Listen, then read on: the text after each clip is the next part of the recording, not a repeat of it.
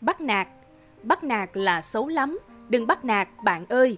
Bất cứ ai trên đời đều không cần bắt nạt. Tại sao không học hát, nhảy hip hop cho hay? Thời gian trong một ngày đâu để dành bắt nạt. Sao không ăn mù tạt, đối diện thử thách đi, thử kẻ yếu làm gì, sao không trêu mù tạt. Những bạn nào nhút nhát thì là giống thỏ non, trông đáng yêu đấy chứ, sao không yêu lại còn. Đừng bắt nạt người lớn, đừng bắt nạt trẻ con, đừng bắt nạt nước khác trên khắp trái đất tròn. Đừng bắt nạt mèo chó, đừng bắt nạt trái cây, đừng bắt nạt ai cả vì bắt nạt dễ lây. Bạn nào bắt nạt bạn, cứ đưa bài thơ này, bảo nếu cần bắt nạt thì đến gặp tớ ngay. Cứ đến bắt nạt tớ, bị bắt nạt quen rồi, vẫn không thích bắt nạt vì bắt nạt rất hôi. Nguyễn Thế Hoàng Linh ra vườn nhặt nắng, nhà xuất bản Thế giới Hà Nội năm 2017, trang 24-25.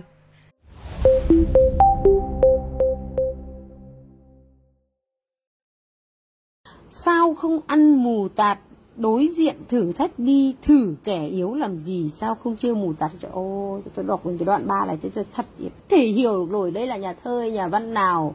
Đây mà soạn hẳn sách cho bộ giáo dục để dạy trẻ con. Tôi, tôi, thôi thấy cái đoạn thơ này là vô tri cực kỳ luôn các cô ạ. Tôi, tôi, tôi, tôi chẳng hiểu luôn. Có, có những cái đoạn thơ nó vô tri kinh khủng mà lại đưa được cả vào bộ sách để dạy. Cho đây là sách lớp 6 nhé các bạn nhé. Thưa quý vị thính giả, dư luận mạng vài ngày qua lại sôi sục những tranh luận xoay quanh bài thơ Bắt nạt của nhà thơ Nguyễn Thế Hoàng Linh.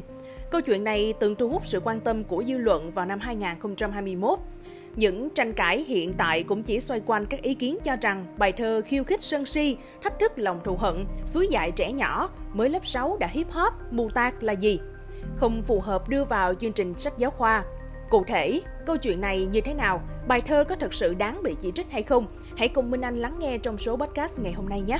Nhà thơ Trần Nhã Thụy chia sẻ, Bắt nạt là bài thơ có chủ đề hay, bắt trend những vấn đề của xã hội hôm nay, không chỉ Việt Nam mà toàn thế giới. Đó là câu chuyện bắt nạt, cá lớn nuốt cá bé, giàu ức hiếp nghèo, mạnh được yếu thua. Đặc biệt là vấn nạn bạo lực học đường đang ngày càng trở nên kinh hoàng. Nhà văn Trần Nhã Thụy cho biết, đây là một bài thơ không dở nhưng cũng không hay, không dở vì chủ đề hay, có những đoạn dễ thương, nhưng không hay vì có những đoạn những khổ mà tôi cho rằng tác giả bị bí vần.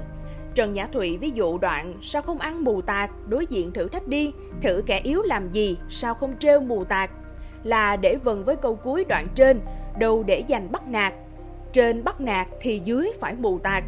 Trừ một vài đoạn không ổn, còn lại nhà văn Trần Nhã Thụy đánh giá bài thơ ổn, dễ thương, không có gì gọi là thảm họa cả. Tiến sĩ văn học Mai Anh Tuấn cho rằng bắt nạt có một tứ khá rõ, đó là khuyên các bạn nhỏ không nên bắt nạt nhau và bắt nạt bất cứ ai, thứ gì, kể cả cây cỏ thiên nhiên. Đấy là một tứ thơ phù hợp với trẻ em, có tính giáo dục. Song khi triển khai tứ thơ này, tác giả sử dụng và hơi xa vào thứ giọng điệu, ngôn ngữ có sắc thái xúi dục, thách thức, thậm chí kể công. Tiến sĩ Mai Anh Tuấn diễn giải, những giả định sao không hoặc gợi ý bạn nào bắt nạt bạn cứ đưa bài thơ này là cách diễn đạt có phần khó nghe với những người ưa tinh tế, ưa lẽ sống nhẫn nhịn, bao dung. Ngay cả câu những bạn nào nhút nhát thì là giống thỏ non.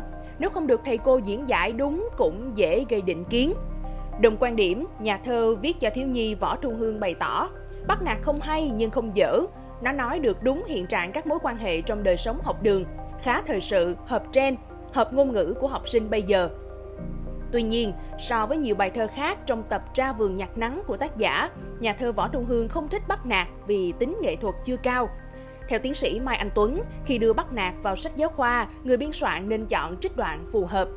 Mở rộng về câu chuyện này, nhà văn Trần Nhã Thụy cũng có ý kiến rằng Tôi thấy chúng ta thường hành xử theo kiểu bắt người khác phải trả giá, phải làm cho họ đau đớn thì mới chịu. Thế giới này đã quá nhiều sự tổn thương, không nên thay sự bắt nạt bằng một sự bắt nạt khác. Còn cô H, giáo viên ngữ văn của một trường cấp 2 trọng điểm ở tỉnh Nghệ An kể, khi trực tiếp giảng dạy, cô thấy bắt nạt không đáng bị ném đá từ dư luận. Cô H chia sẻ, theo cách hiểu về thơ truyền thống lâu nay, bắt nạt không đáp ứng được các tiêu chí về chất thơ, nhạc điệu, hình ảnh. Tuy nhiên bài thơ lại được học sinh tiếp nhận hào hứng. Học sinh lớp 6 bây giờ cũng đã có hiện tượng bắt nạt nhau. Đọc bài thơ các em rút được đúng sai cho bản thân. Cô cũng đặt vấn đề, dù bài thơ dở thế nào cũng xin đừng bắt nạt tác giả bài thơ bắt nạt. Thầy Trịnh Văn Khoát, giáo viên môn ngữ văn trường Trung học phổ thông Võ Văn Kiệt, thành phố Hồ Chí Minh nhận xét, chủ đề bắt nạt mà bài thơ khai thác là tích cực và phù hợp với học sinh lớp 6. Theo thầy Khoát, bài thơ còn thiếu chất thơ, nghĩa là thiếu hình tượng và cảm xúc, một số từ ngữ chưa được hay và hợp lý. Ở khổ 3, cách diễn đạt sao không, sao không tạo giọng điệu có vẻ thách thức. Quý vị nghĩ sao về những thông tin trên? Hãy để lại ý kiến của mình bằng cách bình luận bên dưới. Cảm ơn quý thính giả đã lắng nghe số podcast này. Đừng quên theo dõi để tiếp tục đồng hành cùng podcast Báo Tuổi Trẻ trong những số lần sau. Còn bây giờ, xin chào và hẹn gặp lại.